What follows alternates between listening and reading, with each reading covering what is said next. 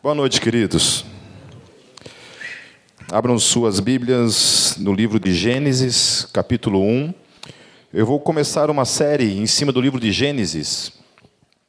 Deixa eu orar antes de tudo, feche seus olhos mais uma vez. Senhor Deus, nós queremos colocar mais uma vez diante do Teu Espírito a Tua palavra. Pai, a Tua palavra fala que a Tua palavra jamais volta vazia.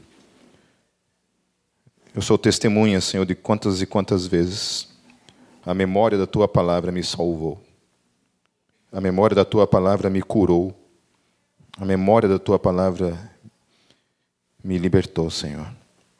Por isso, mais uma vez, Senhor, nessa noite a tua igreja se reúne diante do Senhor, como eclésia, como corpo, famintos pela tua palavra, esperando que dos céus o teu Espírito fale ao nosso coração. Em nome de Jesus. Amém. Para onde você buscar, procurar, você vai encontrar apenas, resumidamente, duas cosmovisões em relação à existência, em relação ao mundo. Ou todas as coisas surgiram de Deus, o universo, toda a criação surgiu por um ato criador de Deus, ou todas as coisas surgiram daquilo que é impossível, do acaso. Não houve uma mente criativa, não houve um Deus criador que deu origem a todas as coisas. Então, tudo o que há no universo, as leis da física, a forma como o universo funciona, as órbitas dos planetas, a Terra girando no seu eixo, as marés, o oxigênio. A ciência tem dito que mudanças mínimas, mínimas nas leis do universo, não haveria possibilidade de ter nascido vida nesse planeta. Então, tudo isso, tudo no universo se encaixa perfeitamente de uma forma, de uma maneira, para que houvesse a possibilidade de, na Terra, haver vida, como de fato está aí. Somos eu e você e toda a criação. E daí surge toda a dificuldade de se encontrar vidas em outros planetas. Né? Ainda que eu não tenha nenhuma dificuldade com isso, né, isso não muda em absolutamente nada a nossa cosmovisão a nossa fé, a nossa teologia, caso um dia, de alguma forma, a ciência descubra vida em outros planetas. Né? Amém. Deus queira que haja vidas em outros planetas. Eu acho um desperdício de espaço. Deus podia ter criado somente a nosso, o nosso sistema solar, somente a Via Láctea, somente a nossa galáxia. Já estava bom, já era grande o suficiente para a gente se sentir um cocô, né? para a gente se sentir um nada diante do universo. É, acho que é Louis Giglio, não sei se pronuncia assim o nome dele, que é um cara que sempre dá palestras a respeito dessa, dessa questão de olhar para a ciência, para a descoberta da ciência e ficar maravilhado porque essas coisas têm apontado para a existência de Deus. Né? Enquanto o crente, ou mesmo o não crente, olha para, para tudo aquilo que a ciência tem descoberto acerca do universo, o crente, ou mesmo o não crente, é, que muitas vezes olha para isso acaba se prostrando diante de Deus. Né? Aquele que se mantém fixado no materialismo apenas, ou no acaso apenas, não tem a quem ser grato. Né? Ele agradece ao nada absoluto. Ele estar aqui pensando acerca disso, raciocinando acerca disso, acerca da existência, acerca do universo, na verdade é somente um, um fruto do acaso, uma mera um mero, uma mera sorte, se é que podemos chamar isso de sorte. Enquanto eu e você podemos simplesmente olhar para tudo isso e vermos a grandeza do nosso Deus, a maravilha do nosso Deus.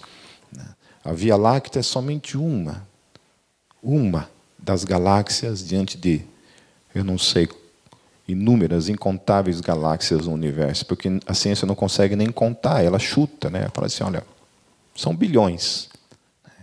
E o nosso planeta dentro dessa galáxia é uma coisa como uma poeirinha cósmica. E você dentro desse planeta é uma poeirinha cósmica. A gente não consegue nem ver você. Depende do avião, da altura do avião, a gente olha para o chão não vê nada. Não consegue nem ver você. E por isso que quando eu comecei, fazendo um parênteses aí, quando eu comecei a estudar apologética, filosofia, eu tinha medo. Tinha medo de estudar essas coisas, porque de alguma forma o meu medo se resumia em de alguma forma descobrir coisas que apontavam para a não existência de Deus e que de fato fossem coisas relevantes e que de alguma forma então eu chegasse à conclusão de que Deus não existe. E o meu maior medo em tudo isso é que fosse tirado da minha vida a única coisa que fazia a vida ter sentido. E eu penso que isso seria uma tragédia. Para mim, seria uma tragédia. Não é, não é por acaso que o, o suicídio, em muitos casos, vem em decorrência também da perda da fé. É, o, claro que o, o suicídio hoje envolve outras questões, mas muitas vezes a cosmovisão, a falta de, de você ter alguém em quem se alicerçar, alguém que faça dar sentido à vida, lançou muita gente para o meio das drogas, para o mundo das drogas, e, de certa forma, cometeu um certo suicídio por meio das drogas. Então, esse era o meu medo, né? o meu medo em estudar, em ler acerca de ciência, acerca de filosofia, era o que isso resultaria na minha vida dentro do seminário, estudando teologia, né, como eu já falei várias vezes aqui, me falavam que se eu estudasse teologia eu ia ficar louco, né, que você não pode estudar teologia, que estudo, estudar, estudar teologia deixa as pessoas loucas. E então se dizia isso e muita gente então utilizava esse tipo de argumento para nunca estudar, né, porque a conclusão podia ser essa de que Deus não existisse. O que eu concluí em tudo isso na minha vida, nesses já 29 anos de fé, estudando, lendo, fiz um seminário teológico, fui estudar muita coisa dentro da, do, da, da, ciência, muita coisa dentro da filosofia. Né? Foi maravilhoso você descobrir que absolutamente nada dentro do conhecimento humano, nada dentro do conhecimento humano consegue, de alguma forma, eliminar Deus. É glorioso isso. Só elimina de quem é burro quando eu, eu, às vezes eu me expresso de uma forma meio, meio grossa. A conclusão geralmente se fundamenta em cima de certas ignorâncias. Né? Semana retrasada, um, um dos vocalistas, um dos principais compositores da banda de louvor e adoração, Hillsong Church, Hillsong Worship, é uma banda que eu amo muito, gosto muito, sempre acompanhei a discografia dele, os lançamentos dele, todos os anos eu acompanho. E Mart Sampson, um dos principais vocalistas, um dos principais compositores, apostatou na fé. Publicamente foi a público e comunicou isso, que estava abandonando o cristianismo. E o que mais me assustou, porque quando eu vi a notícia, eu fui ver, verificar a notícia. E não somente ele, há outros caras, por exemplo, o Tim, que era o vocalista do As I que agora segundo algumas, alguns amigos próximos a ele que eu tenho conversado, tudo parece que Tim voltou a, a confessar Deus na vida dele. Eu estou falando de pessoas que andam próximas a ele, ao Tim, vocalista do As Dying. O guitarrista da banda Tourniquet também, Gary Linary, também apostatou na fé. O Gary Linary, inclusive, escreveu um livro refutando a fé cristã. E foi muito interessante ler a resenha de um ateu diante dos argumentos do Gary Neri. O ateu chamando os, os argumentos do Gary Neri de burro. Falei assim, meu Deus, esse cara, esses são os argumentos que o cara nega Deus na vida dele? Que crente mais burro? Porque ele falou assim, nem eu sou, sou tão burro para acreditar em umas coisas como esse cara está negando. Né? Então, assim, e o Mart Sampson ele também se alicerçou sobre certas coisas para negar a fé cristã e apoiar a sua apostasia, que a gente dá risada. A gente olha para aquilo e fala assim: meu Deus do céu, em que cristianismo, que tipo de cristianismo as pessoas vivenciam? O que acontece quando a gente vai domingo na igreja, a gente ouve o que, afinal de contas, nesses púlpitos do Brasil afora? O que, que a gente escuta? Que tipo de teologia essas pessoas estudam? Que tipo de Deus que essas pessoas creem? Porque argumenta duas coisas ali, principalmente, no que ele argumentou, e a mesma coisa que o Tim argumentou, a mesma coisa que o, que o Gary Neri uh, também argumentou, e outros tantos que a gente vê apostatando na fé esse argumento. Duas coisas. O problema do sofrimento, o cara descobriu depois de 20 anos que existe sofrimento no mundo. Ele leu a Bíblia para fazer músicas de louvor e adoração e nunca leu na Bíblia Jesus morrendo numa cruz. O próprio Deus se lascando. Nunca leu a história de Jó? Nunca leu. Nunca leu. Aí o outro grande argumento é a questão das contradições da Bíblia. Eu preciso de alguém que me ajude a, a traduzir para o um inglês todo o site da Descontrazendo Contradições. Tá bom? Amém. Já tem três aí. Quero ver, hein? Levanta a mão e eu te dar um, uma fotinha aqui. Porque é impossível, não dá para acreditar que ainda tem gente que se fundamenta nessas coisas para negar a Bíblia Sagrada. Então, para quem não sabe o que é isso, né, depois você procure lá no, no site da Gólgota, ou só, só digite lá, Descontradizendo Contradições, você vai dar direto no meu site, no meu blog, que é um blog onde eu respondo todas as supostas contradições que os ateus levantam em relação à Bíblia Sagrada. Exatamente todas. Amém? Se tiver uma lá que eu não respondi ainda, me traga que eu vou ficar muito feliz. Eu vou ter um osgarmo de alegria. Porque faz muito tempo, faz muito tempo que eu não, não, não respondo esses tipos de argumentações aí. Passei, dediquei muito tempo na minha vida respondendo isso, e volta e meia, há muitos anos atrás, aparecia uma ou outra que eu ainda não tinha respondido, mas provavelmente eu já respondi todas elas. Ok? Com muita humildade no coração falando isso. Então, só existe dois tipos de. Nossa, nem comecei a ler o texto ainda aqui. Hoje vai, vai ser. Hoje a noite é longa hoje. É. Então só existe duas formas de você que fundamentam e nasce a cosmovisão dos seres humanos no planeta Terra. Ou Deus criou todas as coisas, o universo, mesmo que você possa apelar para a questão dos multiversos, ainda assim, ou Deus é eterno ou o universo é eterno. Né? Agora que eu me tornei youtuber, quer ir para o céu, e se inscreve lá, dá um likezinho e aperta o sininho lá. Amém? Eu juro para vocês que eu fui descobrir o tal do sininho essa semana. Eu nem sabia para que, que servia aquela porcaria. Então vamos lá. Quer ser salvo, meu querido?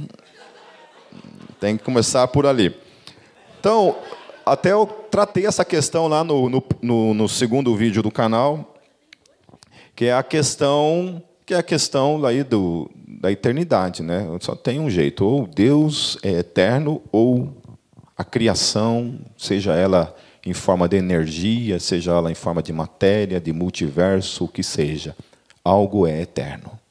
Algo é eterno. O grande problema das pessoas que negam Deus se refere a uma pessoa ser eterna. E uma das coisas que eu vou tratar, eu provavelmente não vai dar tempo de tratar tudo hoje, é, provavelmente você vai ter que voltar domingo que vem, em nome de Jesus, para você continuar ouvindo a respeito disso. O título do que eu vou falar aqui é a cosmovisão de Gênesis. Amém? Então a gente vai tratar a respeito disso. Por que, que Deus, como Criador, é a única resposta plausível para que tudo faça sentido? Tudo, exatamente tudo, faça sentido. E por que, que é a outra cosmovisão, que se fundamenta sobre o vazio, sobre o nada, não faz sentido? Ela simplesmente destrói até mesmo a minha, a tua humanidade. E por que que alguns movimentos teológicos, eu coloco teológicos entre aspas, porque estão aí teológicos no sentido liberal, porque existem teólogos que são ateus, meus queridos, de verdade. Ele, ele, acredita em Deus, sabe? Mas o tipo de Deus que ele, que ele acredita, o Francis Schaeffer, ele denuncia esse tipo de teólogo. Assim, Jesus, para ele, é só uma, uma personificação de uma ideia, mas Jesus não é pessoa, não é histórico, não é alguém que entrou de fato no tempo e na história, que se fez carne. E a pessoa de Deus, então, vai. Né, é uma coisa assim, meio, meio panteísta é uma coisa assim, é uma energia. Eu estou falando de teólogo, não estou falando de gente que pertence ao hinduísmo, gente que pertence a qualquer outro tipo de religião, eu estou falando de, de, supostos cristãos que, que trazem né, algum tipo de informação a respeito da Bíblia Sagrada dentro de uma visão absolutamente liberal, onde a autoridade da Bíblia, a Bíblia perdeu em absoluto a sua autoridade. Então, antes de, de iniciar a leitura, Guarde bem isso para você. A Bíblia ela nos fornece conhecimento verdadeiro. Amém? Embora não exaustivo. Porque quando a gente vai procurar um, esse tipo de conhecimento nas Escrituras, se você procurar o conhecimento das Escrituras de modo exaustivo, você não vai encontrar. Amém? Você não vai encontrar mas ela fornece um conhecimento verdadeiro, ainda que não exaustivo. Então, tem coisas ali que você pode beber e é suficiente para fundamentar a base da nossa cosmovisão, a base da, do nosso propósito de existir, do nosso propósito de viver nesse mundo. Porém, muitas coisas ali não são exaustivas e tudo isso está reservado para a eternidade. Aleluia. Amém? Amém? Não veja a hora de ir para lá.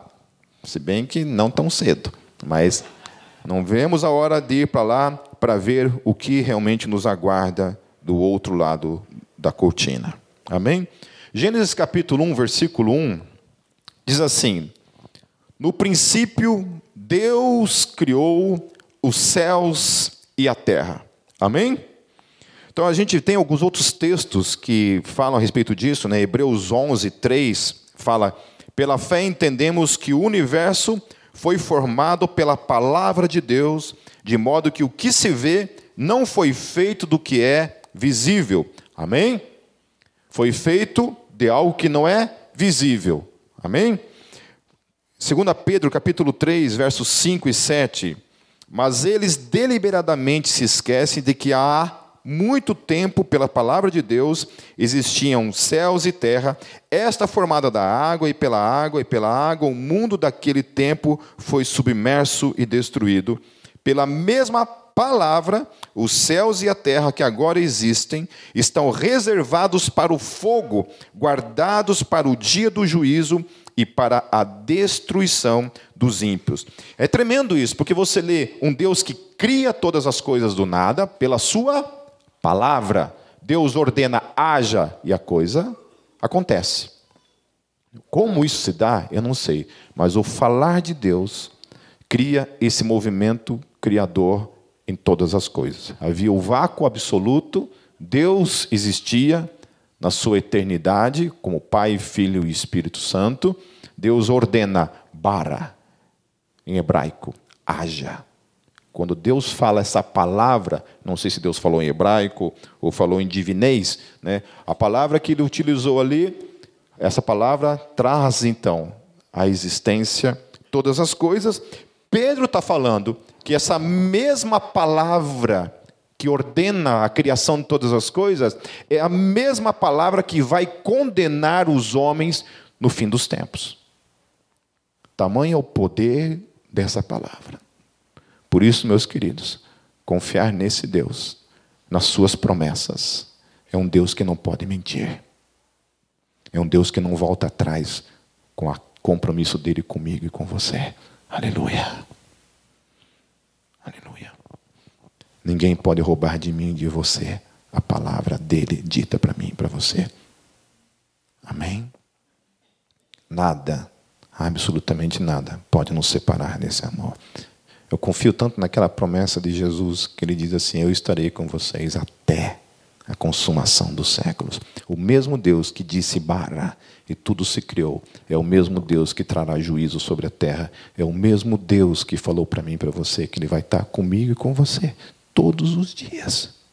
Não é um dia sim, um dia não, uma vez por semana, só no domingo, só naquele momento que você o busca. Não somente nesses momentos, mas todos os dias. Amém? Quem confia nessa palavra? Amém? Isso não é triunfalismo. Eu estou falando que Jesus vai estar comigo e com você. Quando nós estivermos prostrados, de joelhos, orando, buscando, quando nós estivermos andando no, nas montanhas, quando nós estivermos caminhando nos vales, faltando todas as coisas, passando fome, doença e todas as implicações. Por isso que Paulo era aquele cara que podia dizer: Olha, eu oro sem cessar, orai sem cessar, Orai, orai, enchei-vos do Espírito Santo, porque ele estava o tempo todo vivenciando essas realidades, porque Jesus estava presente na vida dele. É o mesmo Paulo que podia dizer: Olha, eu sofri todas essas coisas, e eu posso todas as coisas que me fortalecem, porque ainda que passando por todas essas coisas, eu confio que Jesus esteve comigo todo o tempo. É difícil, é, queridos. Principalmente quando você está passando pelo vale. É difícil, né? Não é difícil você acreditar que Jesus está presente ali? Hum. E você chora, você clama, você se desespera porque se vê como abandonado por Deus. E aí compete a mim e a você, meus queridos, confiar em nossas emoções, em nossos pensamentos, em nossos desvios emocionais, ou simplesmente confiarmos no Deus que fala e que cumpre aquilo que fala. Amém? Amém?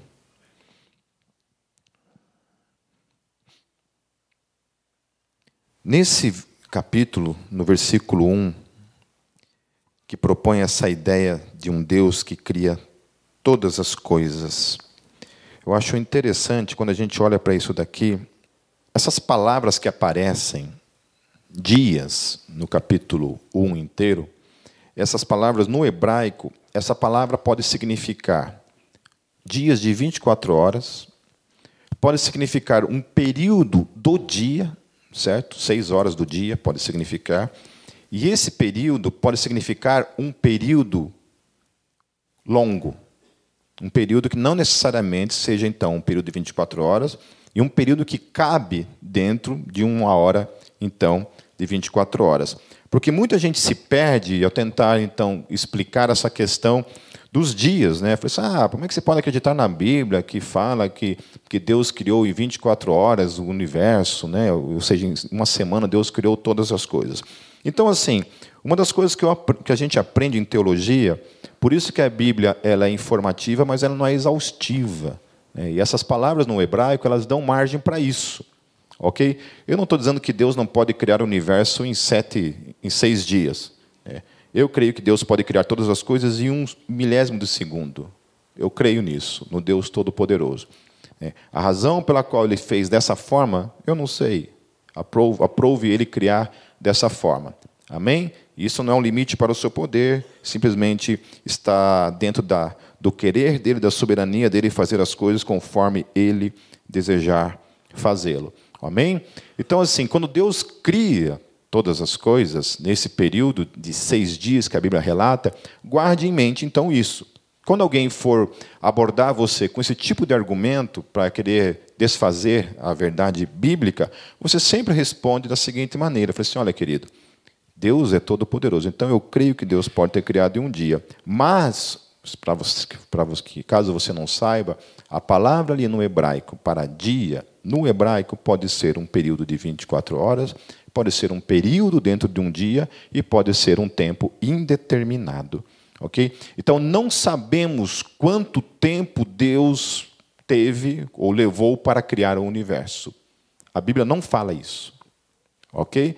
E os seis dias da semana estão, referendo, estão se referindo pontualmente à questão da criação do planeta Terra, a forma como Deus organizou o planeta terra. Amém? Então a gente não vai aqui ficar entrando nesses tipos de detalhes e falando a respeito disso.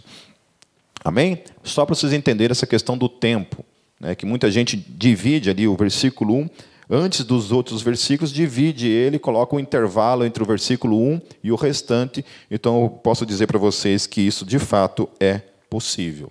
Amém? Entenderam? Amém? É, hoje vai ser uma outra aula né, que foi do domingo passado. Amém? domingo retrasado. Então, a origem impessoal do universo, ele não, ela não explica a sua forma organizada, nem a pessoalidade do ser humano. Então, para que eu e você nos vemos como pessoa, amém? Quando a gente olha para um ser humano, você vê uma pessoa. A importância do ser humano é tamanha que, mesmo depois de morto, você tem uma importância. Ou não tem? Hum? Morto não tem importância?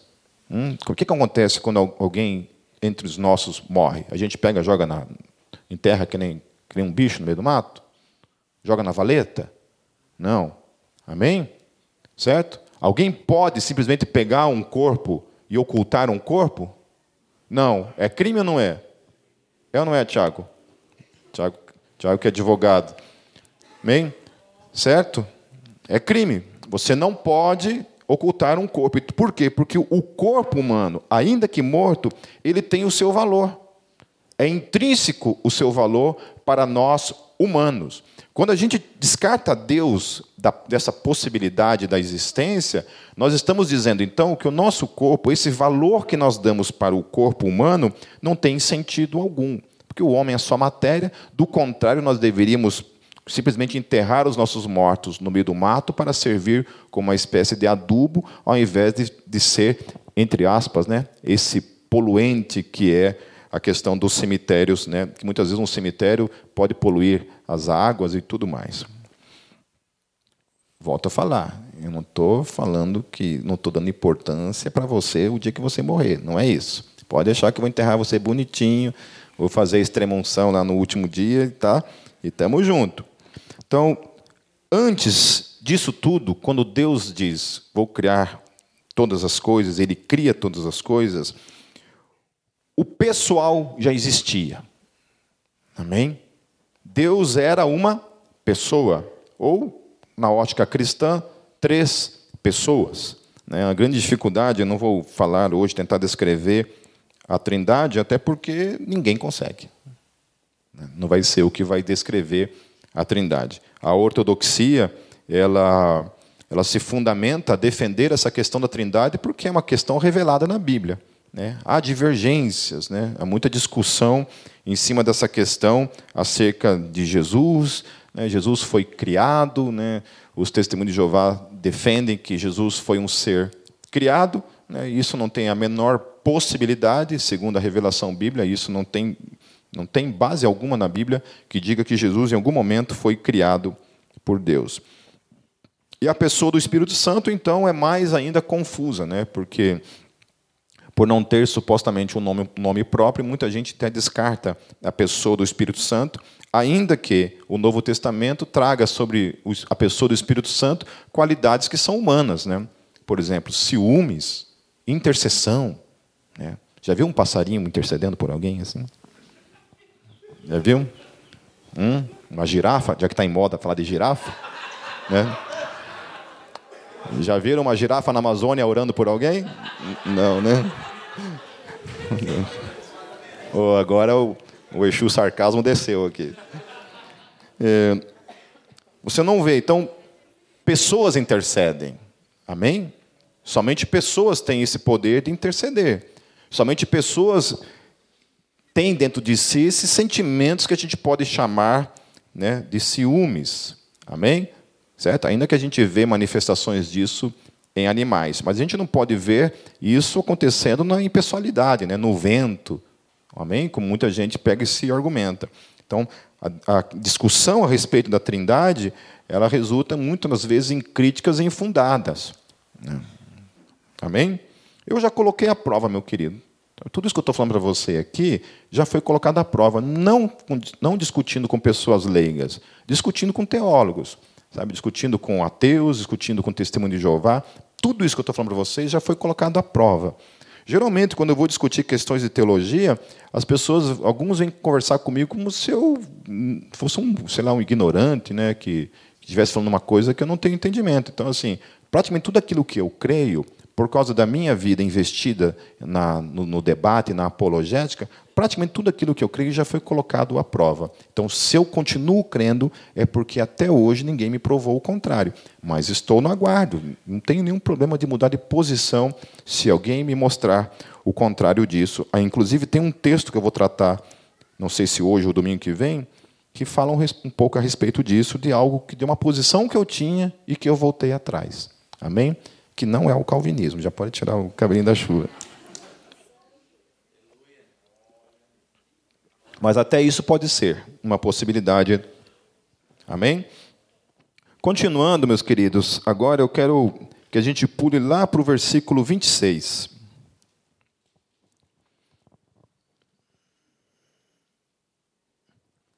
Então disse Deus: Façamos o homem a nossa imagem, conforme a nossa semelhança, domine ele sobre os peixes do mar, sobre as aves do céu, sobre os animais grandes de toda a terra e sobre todos os pequenos animais que se movem rente ao chão. Criou Deus o homem à sua imagem, a imagem de Deus o criou, homem e mulher os criou. Deus os abençoou e lhes disse: Sejam férteis e multipliquem-se, encham e subjuguem a terra, dominem sobre os peixes do mar, sobre as aves do céu e sobre todos os animais que se movem pela terra. Disse Deus: Eis que lhes dou todas as plantas que nascem em toda a terra e produzem sementes, e todas as árvores que dão frutos com sementes, elas servirão de alimento para vocês. E dou todos os vegetais como alimento a tudo que tem em si fôlego de vida, a todos os grandes animais da terra, a todas as aves do céu e a todas as criaturas que se movem rente ao chão. E assim foi. E Deus viu tudo o que havia feito, e tudo havia ficado muito bom. Passaram-se a tarde e a manhã, e esse foi o sexto dia. A partir do capítulo 2. Assim foram concluídos os céus e a terra, e tudo o que neles há. No sétimo dia, Deus já havia concluído a obra que realizara, e nesse dia descansou. Apenas fazendo uma uma observação também dentro dessa questão do capítulo 1, eu não quis tratar o, o capítulo inteiro, que fala acerca da criação, né, a forma como Deus cria todas as coisas. Existe uma, uma ideia um pouco, um pouco irreal de como as pessoas fazem uma leitura acerca daquilo que o criacionismo bíblico defende. Dentro da área da ciência, meus queridos, sempre quando eu dou aula de, de apologética, eu, eu, falo isso respondendo àquela questão da incompatibilidade entre fé e ciência, que muitas vezes as pessoas se utilizam para atacar a fé cristã. Então, muita gente não sabe disso, mas somente na área da ciência, isso que eu estou falando não é eu, o Pipe, um teólogo que defende, certo? Não é o, o filósofo fulano tal, não é o leigo tal, não é pastor que está defendendo esse tipo de coisa. Todas essas, essas, ciências que eu vou falar são defendidas por cientistas, ok? Guarda essa palavra, cientistas. Amém? Cientistas, pessoas que têm lá os seus doutorados, têm as suas teses defendidas, publicadas, escritores de livros na área da ciência, que se utilizam da ciência, não da Bíblia Sagrada, da ciência para apontar a existência de Deus por meio de conclusões que derivam de suas observações científicas. Entenderam isso? Que não é o PIP que está falando isso. O que eu repito é somente o que esses homens estão falando.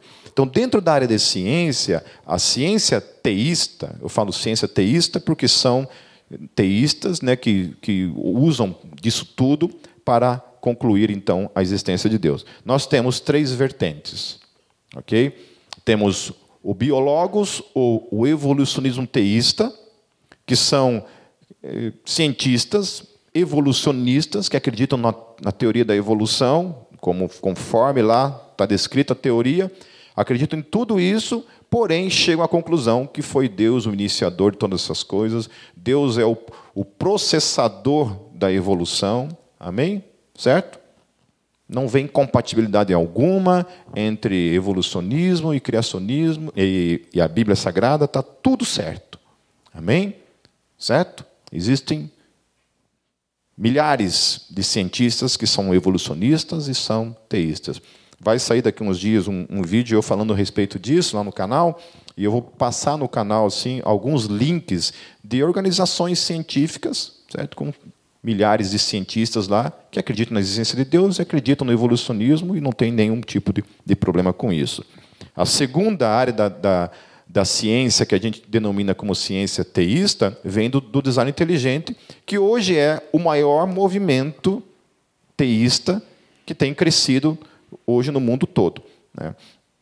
Começou lá por meio de um advogado chamado Philip Johnson, que deu início a esse movimento e hoje já são milhares de cientistas no mundo todo que abraçaram o design inteligente né, e que trazem muitas críticas pesadas para com a teoria da evolução, né, mostrando as falhas da teoria da evolução. E volta a falar, não é o pastor Pipe, são cientistas. E, por último, o criacionismo bíblico, que é aquele que mais tem dificuldade, né, que mais enfrenta é, confronto por acreditar que a, o, o, universo ou o planeta Terra é jovem. Né. As, a, as estimativas que o criacionismo levanta acerca da existência do planeta Terra é de, no máximo, 15 mil anos. Então, toda vez que eu vou dar aula, que eu falo a respeito disso, o criacionismo defende que o planeta Terra não tem mais do que 15 mil anos, as pessoas já começam a dar risada. Não pode acreditar no negócio disso. Eu falo, eu acredito. Aí já cri, cri, cri, cri. É, o medo já se aposta. É, muita gente fala isso, né, que acha um absurdo. Então, volto a falar, não é o PIP que foi lá, estudou, certo? foi verificar as evidências né, por si mesmo, como um cientista de campo, foi lá e fez essas pesquisas e chegou a essa conclusão. Não sou eu. Okay? Então, para você saber as razões, vá lá no meu blog, está lá, criacionismo. Você vai lá, clica lá, você vai ter lá uma, centenas de artigos científicos, amém? Não é teológicos, não é o pastor Pipe defendendo. Centenas de artigos científicos defendendo a, que a Terra é um planeta jovem. Está lá. Amém? Vai lá em design inteligente, você vai ter lá também um monte. Vai lá em biólogos ou evolucionista teísta, vai ter um monte de artigos defendendo essas três ciências. Então, hoje, por isso que eu digo que né, eu estava dando uma aula na, na Jocum de Maringá, e um rapaz que estava lá estudando era biólogo, estava se formando em biologia e ele estava em crise, né, porque dentro da faculdade ele né, não estava conseguindo entender encontrar compatibilidade entre a ciência e a fé cristã. Né. Aí eu comecei a perguntar para ele assim, mas o que, que você estudou a respeito do biólogos? O que, que você estudou a respeito do design inteligente? O que você estudou acerca de criacionismo? E ele falou, nada. Eu falei, então, querido, vai atrás, porque faz tempo, ó, faz hora.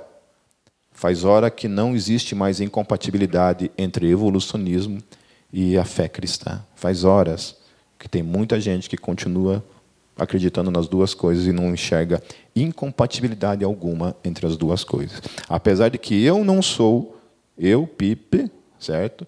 Eu, Pipe, olhando para as três, não acredito na teoria da evolução. Eu, o Pipe. Amém? Se estiver rindo por mim, de mim por dentro aí, olha. Não ria, nem por dentro. Eu, o Pipe, não acredito na teoria da evolução. É, ah, Pipe, não é questão de acreditar, é questão de fato.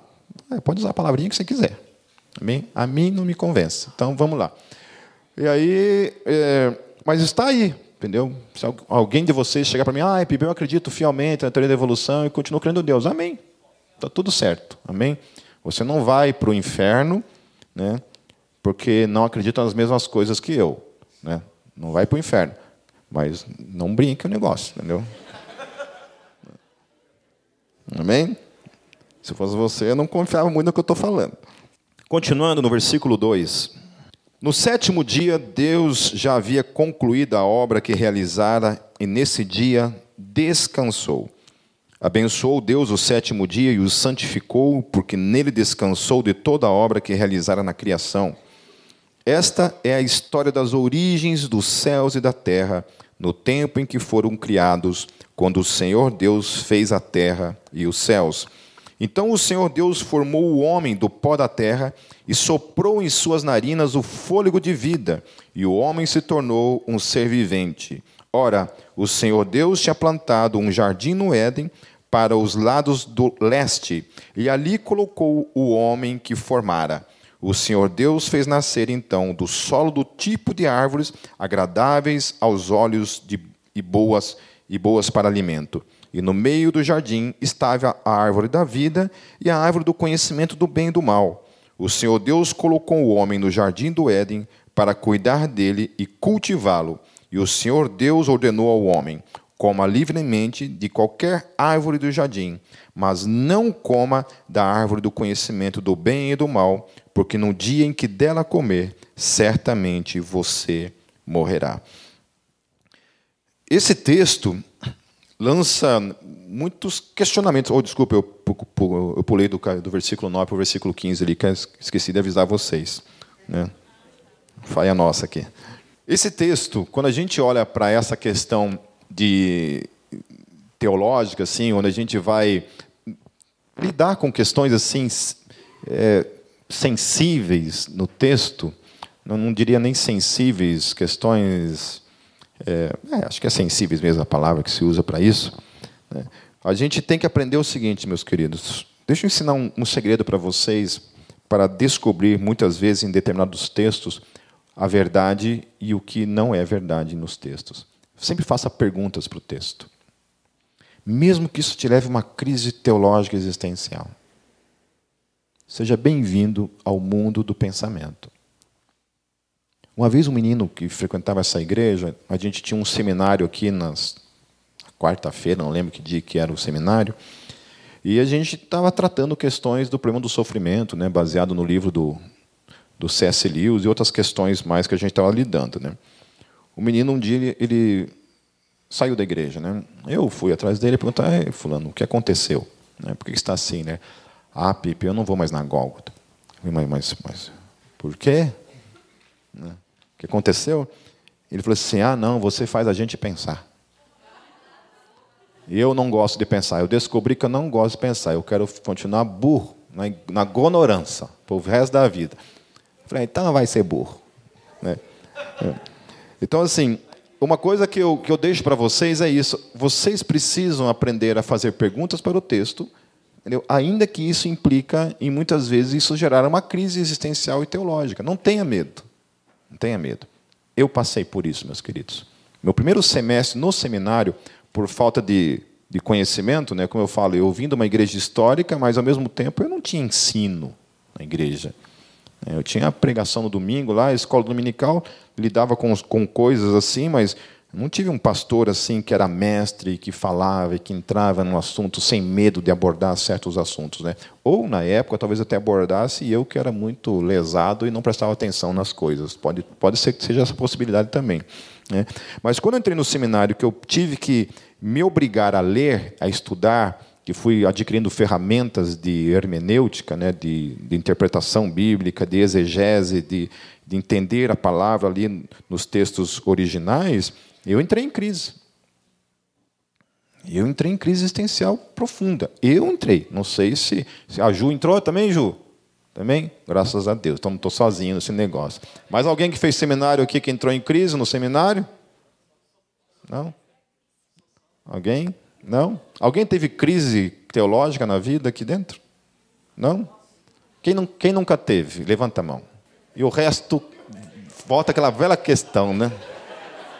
Não vai mudar nunca isso, né? Quem teve, 30 levanta. Quem não teve, 15 levanta. E o resto. O resto é tela azul. Né?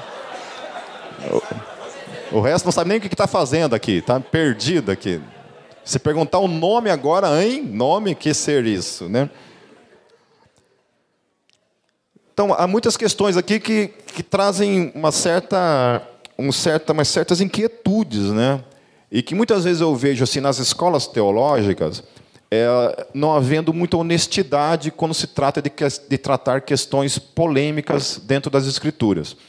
Por quê? Porque às vezes procura enxergar dentro das escrituras somente a parte bonitinha da Bíblia, né? somente a parte fofinha, né?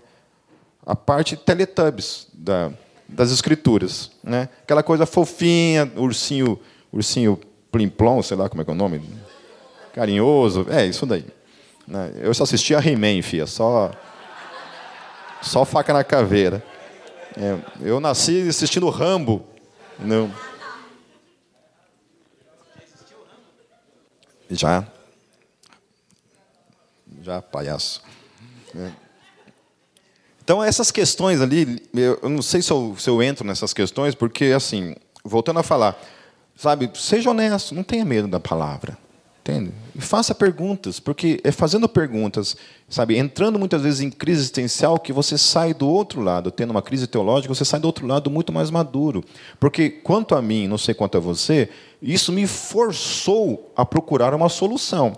E algumas vezes não encontrava solução alguma, entendeu? Só tinha que simplesmente se conformar. Puxa, Deus é assim mesmo, não tem jeito. Até tanto defender ele, mas não tem jeito. No começo eu tentava defender Deus de certas coisas que depois eu desisti. Falei, ah, Deus também não ajuda, né? Para que escrever isso? Né? Para que permitir essas coisas? Para que fazer isso? E uma das coisas é essa. Né? Para que colocar essa tal da árvore do conhecimento do bem e do mal no meio do jardim? Para quê? Né? Qual que é o propósito disso? Né? Para que fazer isso com a gente? Né? Então, eu só vou deixar no ar isso daí. Para quê? Né? Porque a parte, do, a parte da, da árvore do, da vida, né, é, a gente sabe que a árvore da vida apontava para Jesus. Né? Você vê lá no, no Apocalipse falando isso, que Jesus é a árvore da vida. Você tem lá a árvore da vida e você tem a árvore do conhecimento do bem e do mal.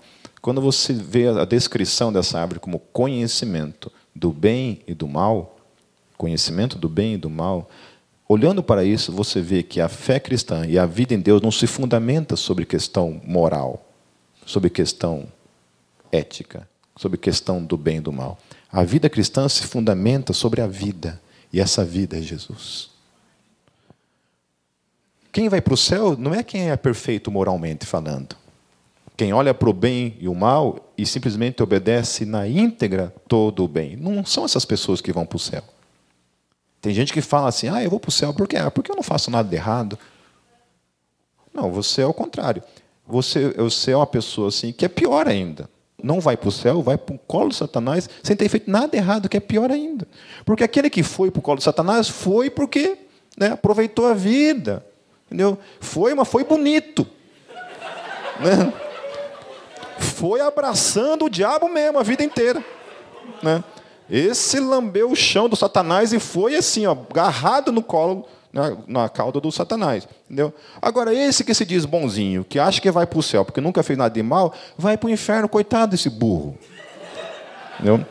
Tentou a vida inteira ir para o céu não fazendo mal e foi igual. Entendeu? Aqui não. Quem vai para o céu é aquele que tem uma relação com a vida que é Jesus Cristo de Nazaré. Esse é quem vai. Quem tem uma relação com a própria vida. Não é isso que 1 João fala? O apóstolo João, quando está descrevendo ali, ele fala assim: que ele, nós vimos a vida, nós tocamos a vida, a gente dormiu junto com a vida, a gente comeu, a gente caminhou, a gente falou, a gente abraçou, a gente beijou a vida que é Jesus de Nazaré. Por isso que você tem vida e vida eterna. Amém? Sabe, queridos, só pode dar eternidade quem é eterno.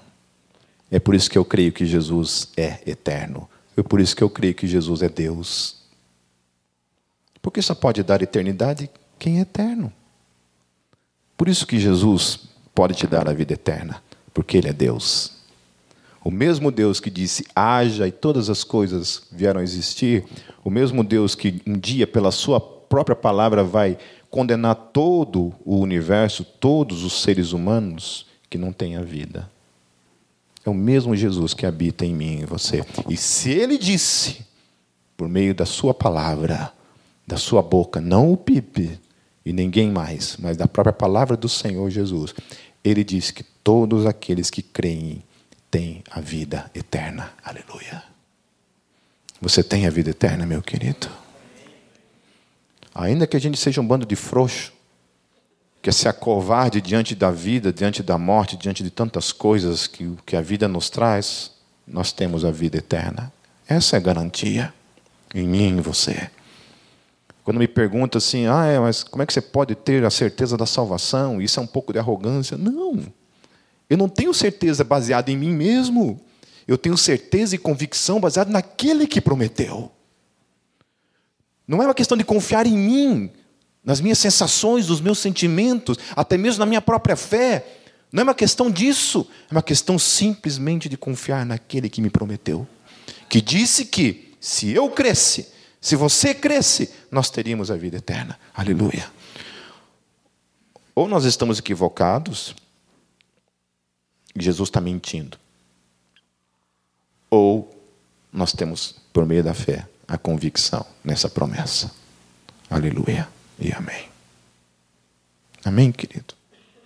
Você tem convicção de que você tem a vida eterna? Levante a sua mão. Quem não tem? Ou ainda bem que ninguém levantou. Aleluia. Aleluia. Então fica essa questão né, do porquê que, que Deus permite a existência dessa árvore ali. Né? Não vou responder isso hoje, apenas deixar a questão da dúvida no coração de vocês e bora estudar. No versículo 17 também, ele fala a respeito dessa questão. Já estou encerrando, meus queridos. Domingo que vem eu continuo, tá? Apenas tratar mais uma questão do versículo 17, que, que fala a questão de que Deus fala: olha, mas não coma da árvore do conhecimento do bem e do mal, porque no dia em que dela comer, certamente você morrerá. E aí eu já vi gente argumentando contra esse texto, falando o seguinte: que Deus fala, no dia que você comer, você morrerá. Adão morreu no dia? Não. Argumentando que se Adão não morreu no dia, então Deus errou na previsão aqui. Né? A profecia de Deus aqui está meio, meio equivocada. Mas a verdade é que Adão morreu naquele dia. Volta a falar: vida é quem? Jesus. Quando Adão opta pela árvore do conhecimento do bem e do mal, e não pela árvore da vida que representava Jesus, Adão opta pela morte. Opta por uma vida sem Deus, sem Jesus. Por isso que Paulo pode falar assim, porque em Adão todos pecaram, e porque todos pecaram, todos estão separados da glória de Deus. Começa ali o problema todo. Todos nós estamos separados da glória de Deus por causa de Adão. Todos caíram. No capítulo 1, ele vai falar ainda mais coisas, né, que vem ainda em Romanos, no capítulo 1, Paulo vem falar a respeito de outra questão ainda, que além de terem caído, o homem ter caído em Adão, já nascer nessa condição, ali Paulo fala que ainda Deus parece que dá a ele a, a natureza como uma forma do homem olhar para a natureza e ainda isso aponta para Deus. É como se o homem ainda tivesse uma opção de, por meio da natureza, ele se voltar para Deus. Aí Paulo termina o capítulo 1 falando assim: Mas os homens olharam para tudo isso e optaram por adorar a quem? A Deus? Não. A criatura.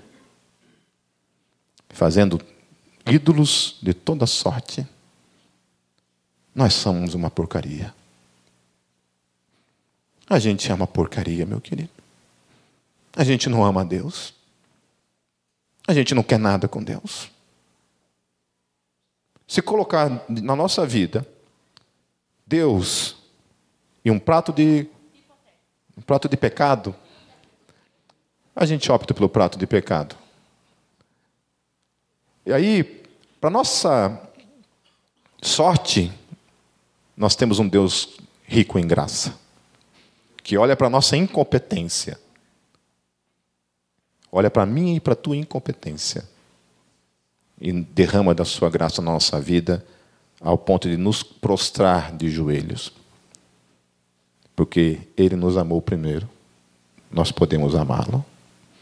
Uma vez defendendo essa questão da liberdade do homem, alguém argumentou a respeito do amor. que só é possível amar quando você tem liberdade. Isso também é verdadeiro. Por quê? Porque Deus te ama, porque Deus te amou primeiro, porque Deus me amou primeiro. Deus precisa primeiro me tornar livre. Porque uma vez livre, eu posso amá-lo verdadeiramente. Porque ele me amou primeiro. Aleluia. Porque se for esperar, eu do nada lá no meu na minha vida de pecado, do nada brotar em mim um tipo de amor por Deus, sem que Deus me ame primeiro, isso nunca teria acontecido. Nem na minha vida e nem na tua vida. Alguém acredita realmente que um dia do nada você estava em casa assim, de repente você estava lá naquela vida de pecado e surgiu, brotou um amor por Deus do nada. Estou apaixonado por Jesus. Acordei cheio de amor para dar para Jesus hoje. Acho que foi assim? Não, quando você ouviu do Evangelho, meu querido, daquilo que Jesus fez por mim e por você naquele dia, o choque da graça com o meu pecado, entender que Deus havia me amado, porque Ele me amou primeiro, eu tive a revelação. E aquilo gerou em mim um constrangimento e fez nascer na minha vida e na tua vida um amor por Deus. Ainda que o meu amor por Ele e o teu amor por Ele seja um amor tão, tão porcaria, né? No dia a dia. Porque a gente troca Deus o tempo todo por coisas fúteis, coisas banais no dia a dia. Mas ainda assim, só é possível que, ainda que nosso amor seja esse amor delimitado por nós mesmos, nós só o amamos porque Ele nos amou primeiro. Nós só temos vida porque Ele é a vida. Nós só temos esperança porque Ele nos deu essa esperança. Amém? É isso que diferencia a cosmovisão cristã das demais. Tira isso de nossas vidas. Quando Jesus estava lá curando as multidões, expulsando demônios, curando gente de todo tipo de doença, Jesus estava curando. As pessoas estavam ali, ele dando alimento, curando, as pessoas estavam ali agarradas nele. Quando Jesus vem e fala a respeito do Evangelho,